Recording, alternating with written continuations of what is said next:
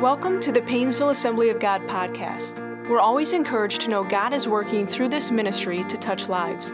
So if you have a story to share of how God is working in your life, please let us know by sending us an email at info at painesvilleag.com. Now prepare your heart to hear a word from God today have everybody back with us this morning as we uh, have the opportunity to worship together and also to be able to continue to offer uh, service online uh, for those that at this time prefer that method. So, welcome all of you online. Welcome, all of you that are here with us today. Last week, we started a series that we uh, were calling the Life Giving Spirit, and we talked about the importance of the Holy Spirit living in us. And today, I want to talk to you about the Holy Spirit who stirs us. The Holy Spirit who stirs us. You say, well, what's that all about? Well, throughout Scripture, that's been happening. Back in the Old Testament, there was a, a guy by the name of Abraham. Anybody ever heard of Abraham? And Abraham was stirred while he was living in a land of the Ur of the Chaldees, he was stirred to go to a land that he did not know. So, in other words, God said, I want you to get up and move, but I'm not telling you where you're going, just go. I don't know about you, but when I go somewhere, I like to know where I'm going. I like to know the, def- the destination. I like to plan out, and, and kind of, it doesn't go well when I don't know where I'm going and I haven't mapped it out. It, it doesn't go well. Anybody uh, uh agree? But for Abraham, he took that step. And Abraham was not, uh, he, he was a wealthy man. He, he, it wasn't just, you know, here, grab a small U Haul, throw everything in it, and here we go, and we're just going to go until God says stop. He had servants. He had a nephew by the name of Lot. He had lots of animals. He, he was a wealthy man. And so this was a big step, and he did something uncharacteristic because God stirred something in his heart. God stirred in his heart. Another guy by the name of David, uh, he was a, a, young man. He was out in the field as a, a shepherd. He was the youngest, and uh, he had been anointed by Samuel to be king. Out of the blue, one day, Samuel comes to his house and goes through all of his brothers, and then his father sends for him, and he comes not knowing what to expect or what's happening, but he's anointed to be the next king. But then nothing happens for a while until one day his father kind of called him up and said, Listen, I need you to be Uber Eats for me today. Anybody know Uber Eats? You did that? I need you to be Uber Eats for me today. Here's what I need you to do. Your brothers are in, they're, they're soldiers in the army. I need you to go to them and I need you to bring lunch to them and uh, bring some food to them. And so he brought a basket of food. And while he was there, the armies began to line up, the enemy of the Philistines and the Israelites. And there was this giant that came out by the name of Goliath who started mocking the army of the living God. Send somebody out to fight me, mocking them. And all all of a sudden, uh, something stirred in David's heart. When everybody else was running in fear, the Holy Spirit stirred something up in David's heart to take down a giant that, that nobody else was willing to take down. Friends, I want to encourage you today that the Holy Spirit wants to stir something in your heart. The Holy Spirit stirs us to action.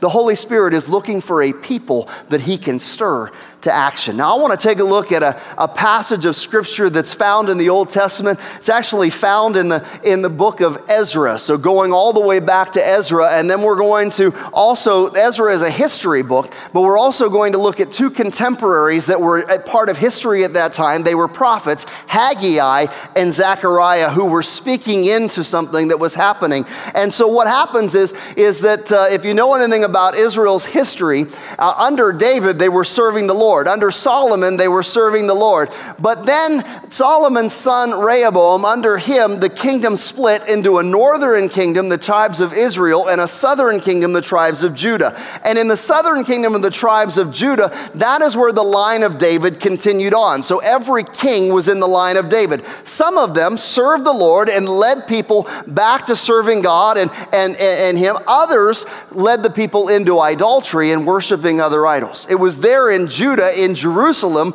that the temple was built.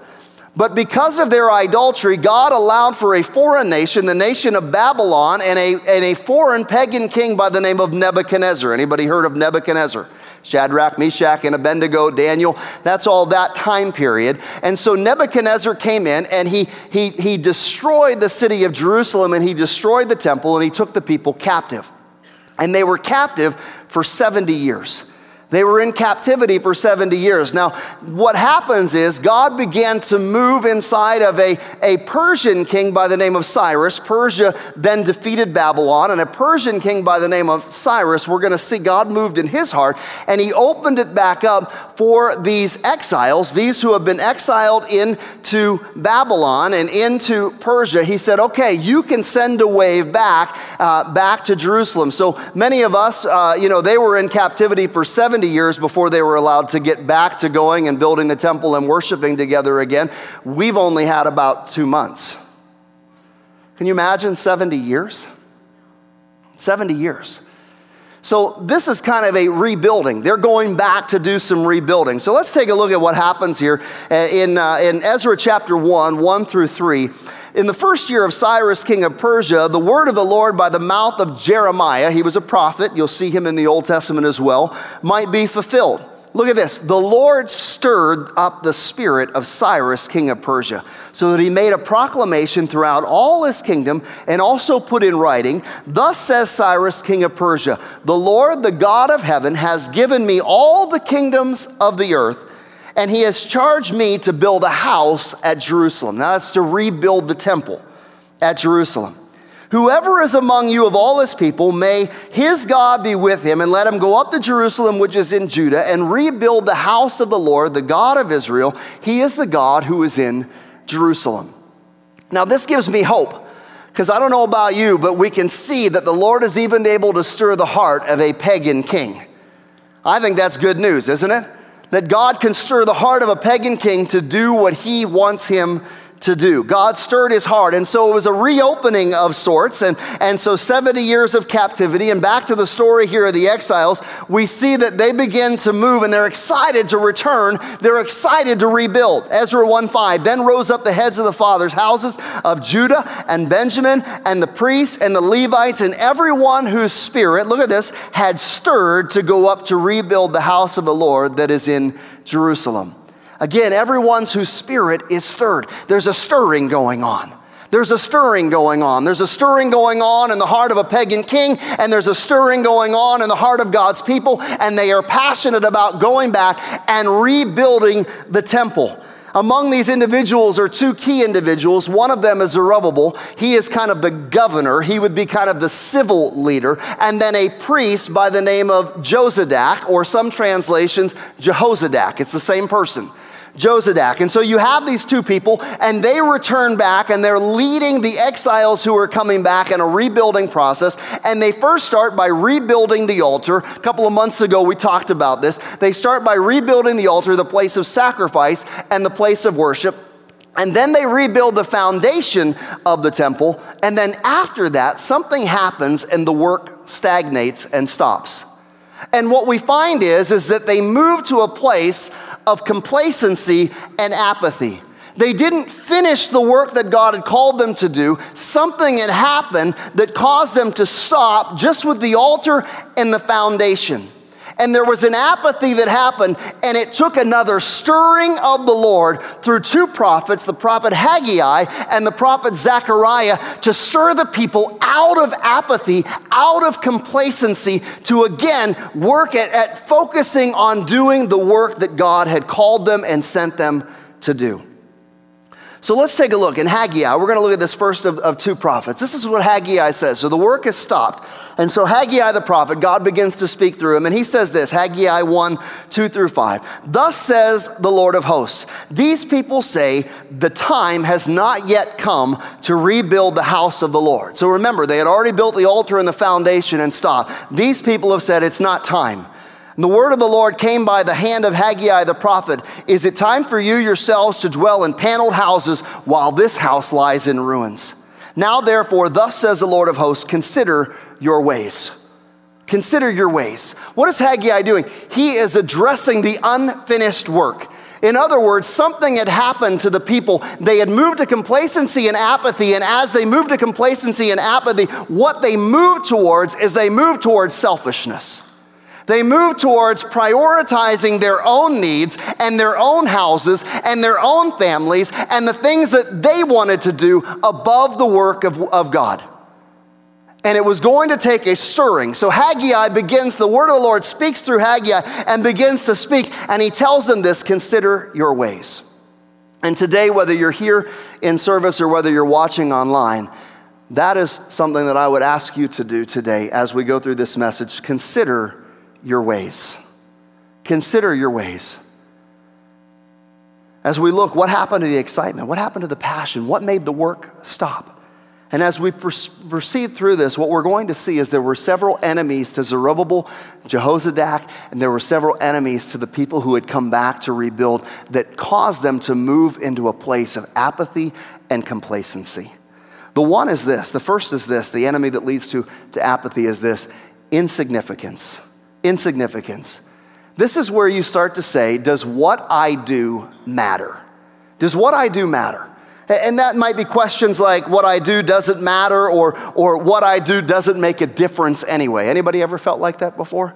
That what you're doing, the things that you're trying to do, you just feel like you're stirring your wheels, you're not getting anywhere. And what does it matter anyway? I feel so insignificant. In the grand scheme of things, there are so many people that are much more talented. There are so many works that are much more important. The things that I do, they just aren't making a difference. So you know what? I'm just not going to do that anymore. And that's what we see here in, in Ezra chapter 3, 12 and 13. But many of the priests and Levites and heads of the fathers' houses, the old men who had seen the first house, wept with a loud voice when they saw the foundation of this house had been laid. Though many shouted aloud for joy, so there were many that were joyful, so that the people could not distinguish the sound of the joyful shout from the sound of people's weeping, for the people shouted with a great shout, and the sound was heard far away. So, what among the remnant, here's what we have. We have some folks that are excited. They're excited about what has already been done, that the altar has been rebuilt, that the foundation has been rebuilt. They're excited. But there's another host of other people that say, you know what? What we have already started, the foundation, the altar, it is insignificant. It is small. In the grand scheme of things, and compared to what the old house looked like, what it looked like under Solomon before the devastation and all the gold and, this, and everything had been taken out and stripped away, this doesn't compare at all. This is insignificant. The work is not as great. And so, because of the feelings of insignificance, they began to say, you know what, it's not worth doing. We've got a battle against insignificance. In fact, the life giving spirit helps us overcome insignificance. Another prophet of that time, you had Haggai, but you also have a prophet, Zechariah, begins to speak into this, and God begins to give him a word for the people to shake them out of insignificance. And this is what it says Zechariah 4:10. Who dares despise the day of small beginnings, since the seven eyes of the Lord that reigns throughout the earth will rejoice when they see the chosen capstone and the hand of Zerubbabel? Do you see it here? Who dares to despise the day of what? Small beginnings. You think it's insignificant, but in God's eyes, I'm telling you, this is not insignificant. What you are doing matters. What you're doing matters. And beyond that, chosen capstone, the capstone was the finishing stone. You will see it finished. You think it's insignificant, but one day you will rejoice when that capstone, that finishing stone, has been set in place. Don't despise the day of small beginnings. I would say to some of us today that God has called you to do something, but you have found it being insignificant. What does it matter anyway? In the grand scheme of things, why should I do what God is calling me to do? Why should I even do that? I, who am I that I can do that? I want to tell you don't despise small beginnings. Don't despise feeling weak and insignificant because it's the weak things of the world that God uses to confound the wise.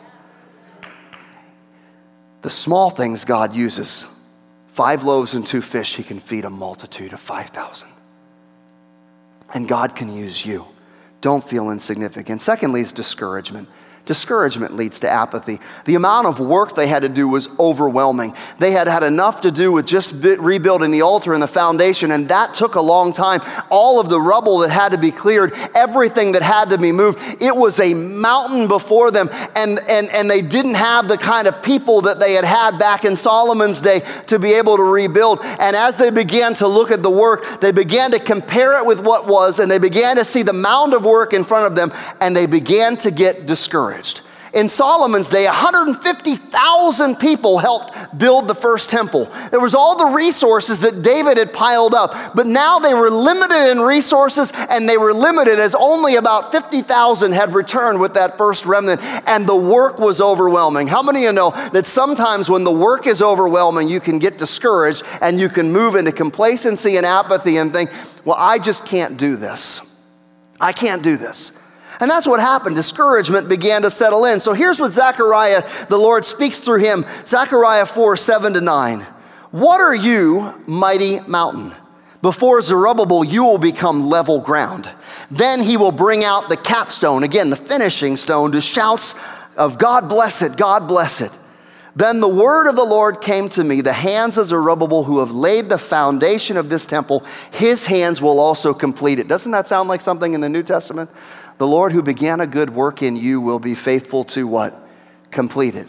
Don't get discouraged. Don't get discouraged. Don't get discouraged with where you're at or where you're not at. Don't get discouraged with how much work you need to do. Don't get discouraged with, oh, I began this process. I got excited. I started out on fire for the Lord, but oh, this is harder than I thought it was going to be. Oh my goodness, there is all these attacks that are coming. The mountain is just huge. Listen to the word of the Lord today. The Lord spoke to Zerubbabel, What are you, mighty mountain? You'll become level ground. Why? Because you'll know the Lord Almighty has sent me to you. God says, I've sent the work. I, I, I, will make it plain. I will take the mountain and I will make it plain. Zerubbabel was ready to give up. He was discouraged. You know, another guy, David, was ready to give up one time in his life. He had, he had been chased by Saul. He had, he had tried to, to prove that he was loyal to Saul on two occasions. He had the opportunity to kill Saul and take the throne, but he didn't do it. And yet he still was never moved into the place that, that God had anointed him to be king. And he thought, you know, I don't know if this is ever going to happen. So what's he do? He retreats to the enemy, to the Philistines, and he tries to follow them. And then he's rejected by them. And as he and his men return, they return back to a place called Ziklag, where they had camped and where they had left their family to camp out.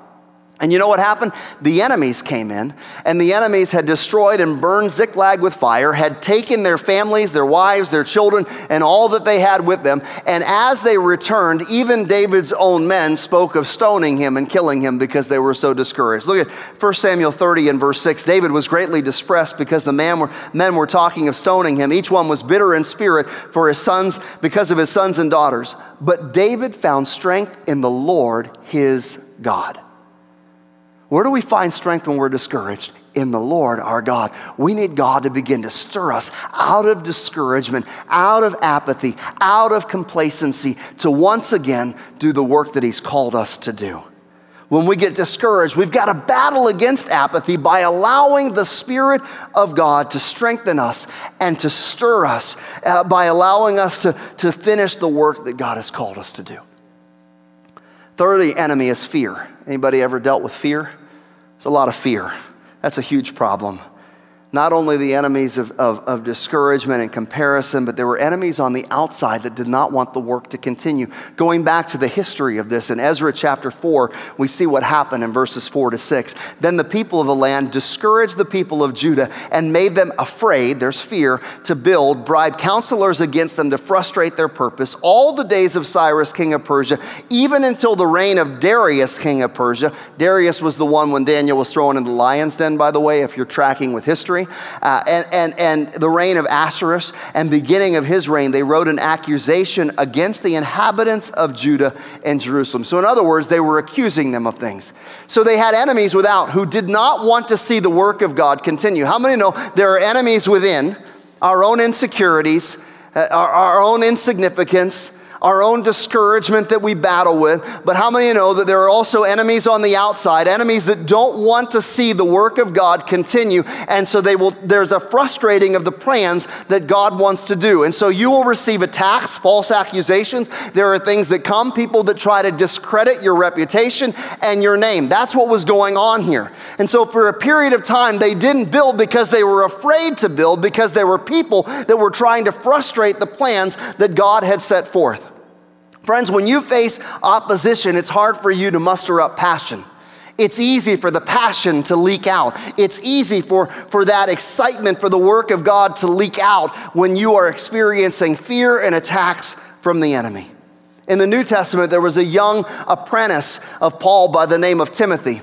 And, and Paul had left him to pastor a very difficult church, a church in Ephesus, where there were uh, people who had rose up and, and who were trying to preach false doctrine and trying to hold to things that was not necessarily to the gospel on top of it all, Timothy was young. And so Paul writes to Timothy, even at one point, and says to him, Don't let anyone look down on you because you're young. Timothy was struggling with intimidation, he was struggling with fear. And look what Paul told him. Look, what, look at the, the, what, what Paul told him here 1 Timothy 1 7 and 8.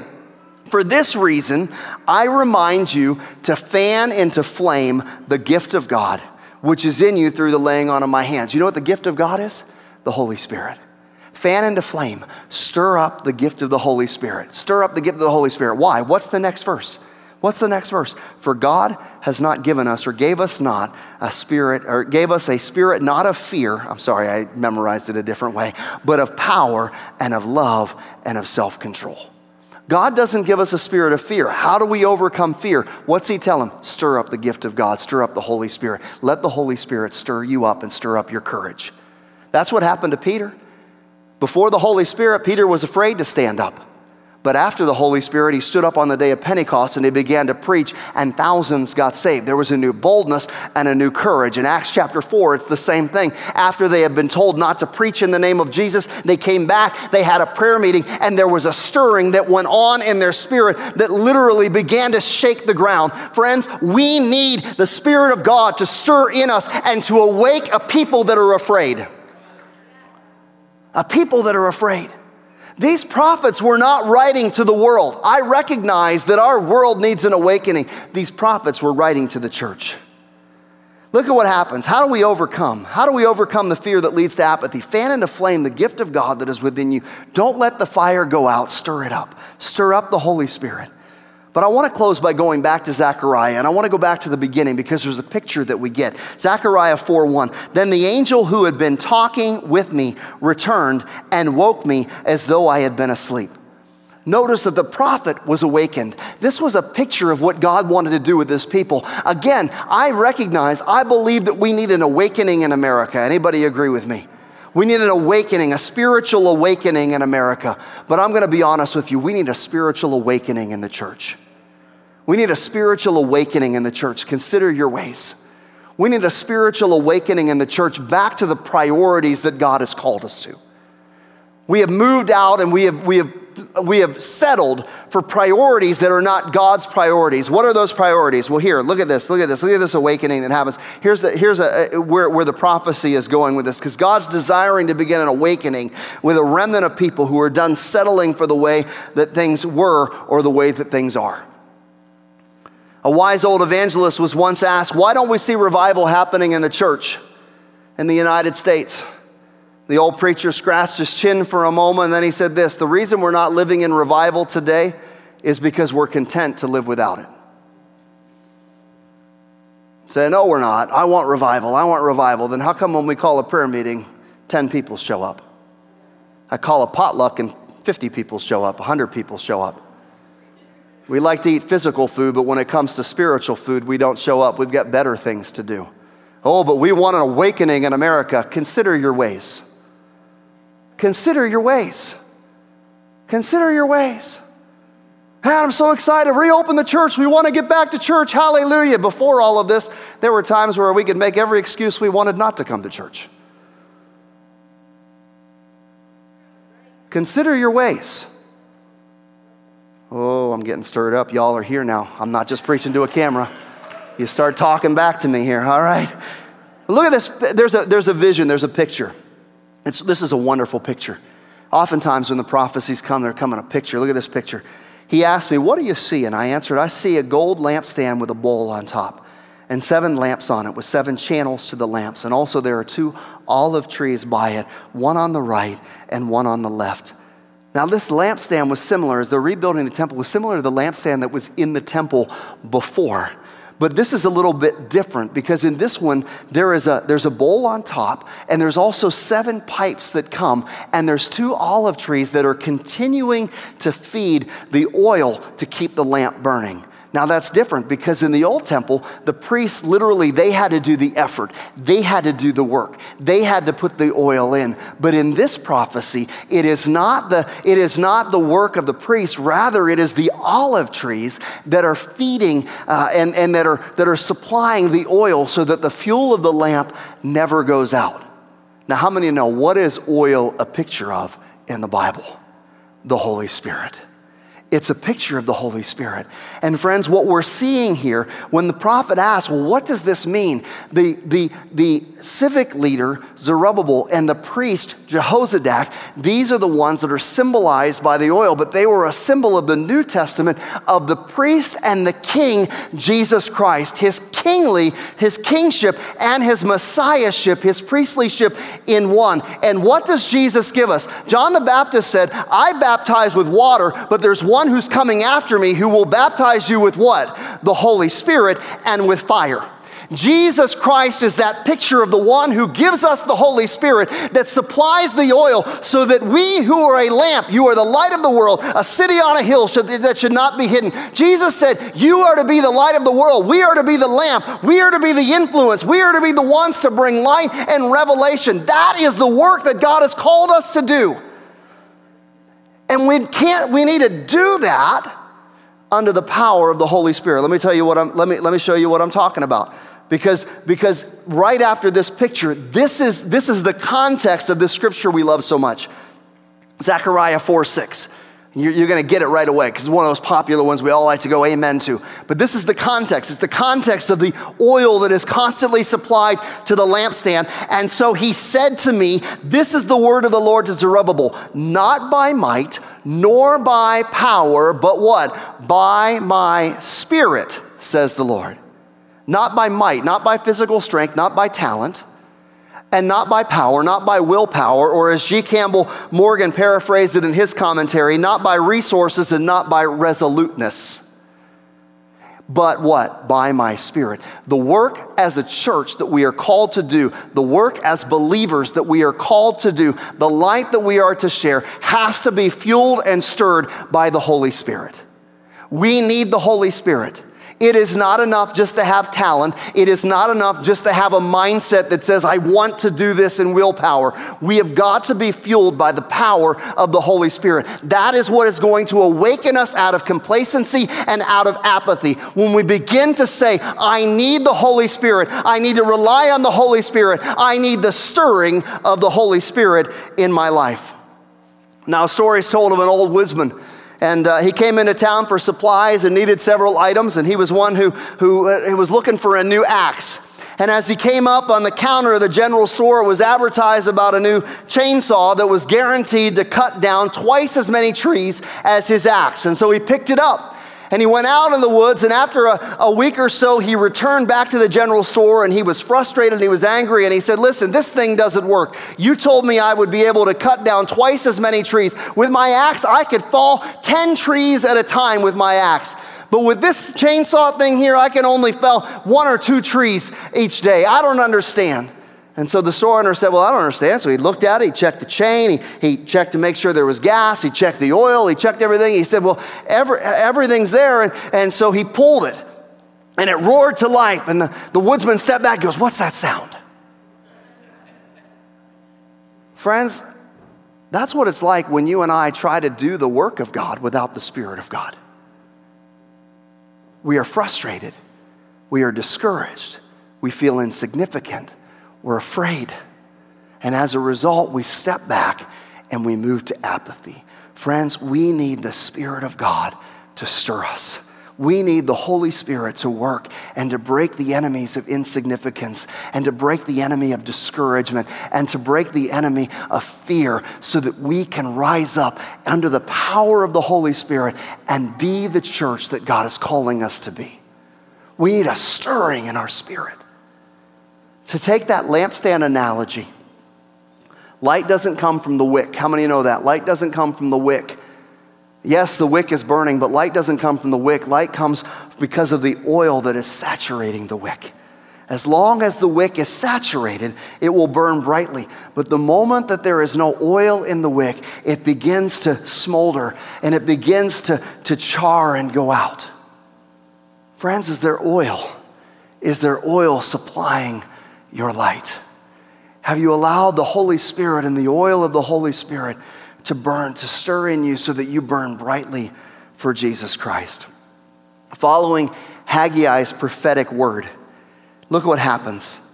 The Lord stirred up the spirit of Zerubbabel, the son of Shealtiel, the governor of Judah, the spirit of Joshua, the son of Jehozadak, the high priest, and the spirit of the remnant of the people. And they came and worked on the house of the Lord of hosts, their God. Do you see what happened? The word of the Lord came, and as they heard the word of the Lord, the Spirit of God began to stir their spirits to action. Friends, my prayer for you today is that the Holy Spirit would begin to stir in you.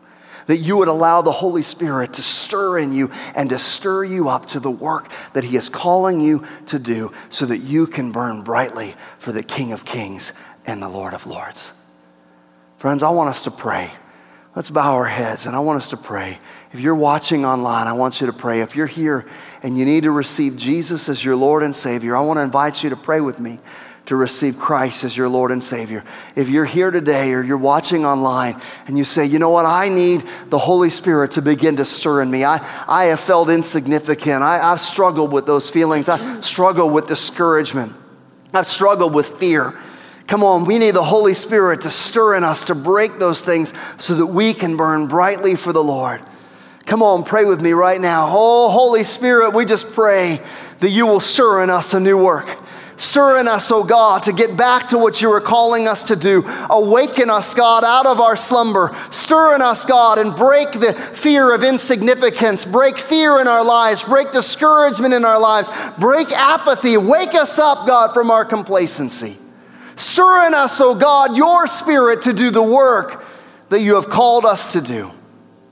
We need your spirit. We need you, Holy Spirit. We need you, Holy Spirit. Stir in us today. And Lord, if we don't know you, we invite you right now. Come into our lives. Come into our lives. Forgive us of our sin today. Cleanse us from all unrighteousness. If you need to pray that, just pray that right now. Ask Jesus into your life. Ask him to forgive you and to cleanse you. We thank you, Jesus, in Jesus' name. Hallelujah, hallelujah. Thanks for listening to today's podcast. We pray that you are encouraged and strengthened by God's Word. For more information about Painesville Assembly of God, please visit painesvilleag.com.